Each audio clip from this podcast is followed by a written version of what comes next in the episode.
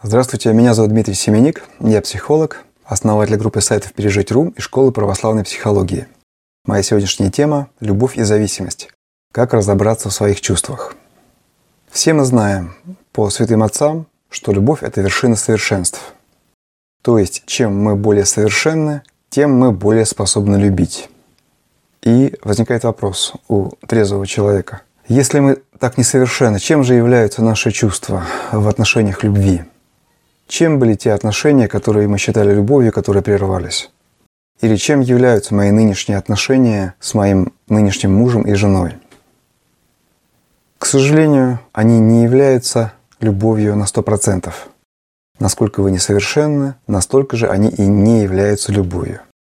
И далеко не всякое притяжение к человеку, далеко не всякое переживание по поводу этого человека является признаком любви. Очень часто мы обманываемся и принимаем за любовь то, что ею не является. Наиболее частой и распространенной подменой любви является любовная зависимость. Она проявляется как в отношениях любви, так и в отношениях дружбы и даже в детско-родительских отношениях тоже. То есть есть любовь, есть любовная зависимость. А, разумеется, в реальной жизни, в любых отношениях есть некая смесь настоящей любви, любовной зависимости сексуального влечения и каких-то еще мотивов и чувств и страстей. Но давайте разберемся, каковы же признаки любовной зависимости, как обнаружить ее у себя. Обычно, пока отношения еще длятся, люди боятся узнать неприятную правду о своих, о природе своих чувств. Но когда они распадаются, отношения, тогда многие люди готовы уже разобраться в том, что же это было. Поэтому, если вы хотите разобраться в каких-то прошлых своих отношениях или же в нынешних, вы можете воспользоваться теми признаками любовной зависимости, которые я сейчас вам назову. Это не все признаки, но основные. Первый признак – волнение. В отличие от настоящей любви, любовная зависимость постоянно сопряжена с волнениями. На стадии знакомства, полюбит ли меня этот человек, будем ли мы вместе. Потом, когда вы уже вместе, все ли еще он меня любит или уже думает о ком-то другом.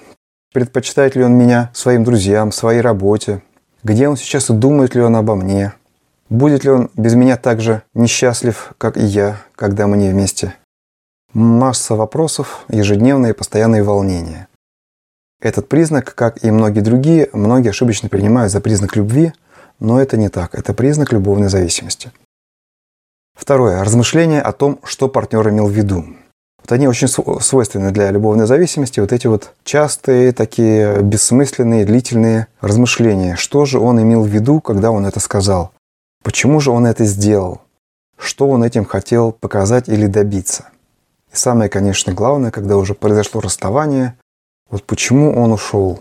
Опять постоянное желание понять, что на уме у партнера и в тайной надежде объяснить себе это так, чтобы это нам было приятно и не больно.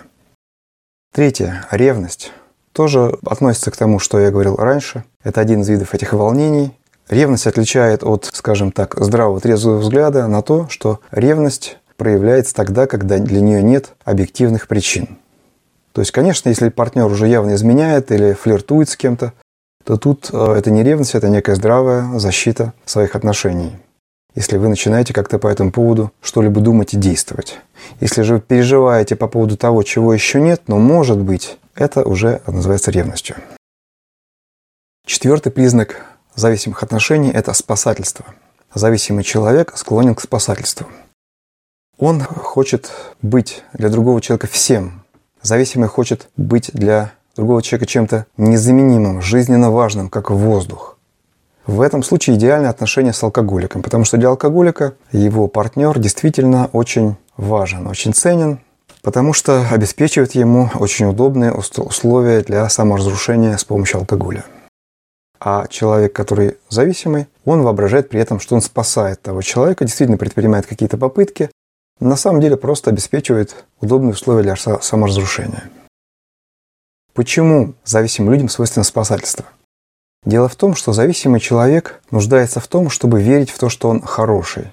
Ему не хватает, собственно, самоощущения, что он хороший, что он нужный, что он ценный, и он пытается себе как-то это доказать. И вот это вот спасательство – это самый простой, грубый такой способ а, доказать себе, что я хороший, нужный и важный, потому что для одного человека ты становишься, если не хорошим, то, по крайней мере, важным уж точно. Пятый признак любовной зависимости – манипулирование. Обычно в здоровых отношениях оба человека прямо говорят о своих нуждах, желаниях, потребностях. Прямо и с доверием. А зависимым людям свойственно в этой ситуации манипулировать. То есть добиваться этого как бы обходным путем.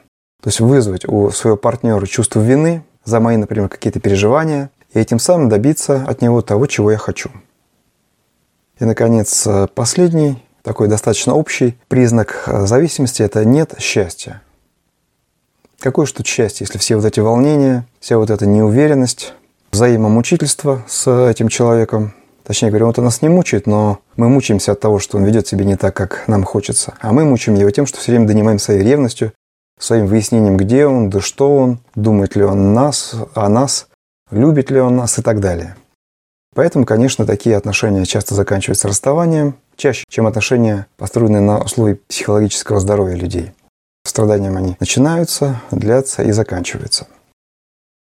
Естественно, мы как православные люди не должны держаться за такие отношения, потому что ну, мы призваны любить, а не к тому, чтобы мучить себя и другого человека. И, наверное, все-таки стоит как-то менять что-то, если вы обнаружили эти признаки у себя. Если хотя бы два из этих признаков, которые я назвал, вы у себя подметили, значит, зависимость у вас есть. Разумеется, как и во всем, зависимость может быть в разной степени. Как правило, сильным степеням зависимости свойственны все эти признаки, и поэтому вы э, можете таким образом понять, в какой степени у вас есть зависимость. Есть и другие способы, есть различные тесты, в том числе в моей онлайн-школе, но для начала достаточно будет и этого. Если вы обнаружили у себя зависимость, возникает вопрос, что с этим делать. Что такое зависимость? Да? Наше внутреннее состояние зависит от, от того, что сделает или не сделает другой человек. А что он может нам сделать или не сделать? Он может нам дать ту любовь, которую нам не дали в детстве родители. Он может нам подтвердить, что мы важные, ценные, и достойные любви люди. Это ощущение зависимому человеку не дали родители в детстве, потому что они показывали ему свое какое-то признание, то, что он ценный, хороший только когда он что-то делал, такое особенно хорошее по их мнению. А все остальное время ребенок жил не зная, какой он, хороший ли он и так далее. Поэтому необходимо возвращаться к истокам, необходимо прорабатывать отношения с родителями и, самое главное, повышать свое самопринятие. Потому что вот это вот состояние зависимости – это оборотная сторона сниженного самопринятия. Я много говорю на эту тему в других видео, поэтому не буду подробно здесь снова рассказывать то же самое. Если вы зависимы, это свойство не конкретных отношений, это свойство вашей личности. Поэтому, изменяя свою личность, вы измените все свои нынешние и будущие отношения. И вы будете чувствовать себя гораздо более счастливыми людьми.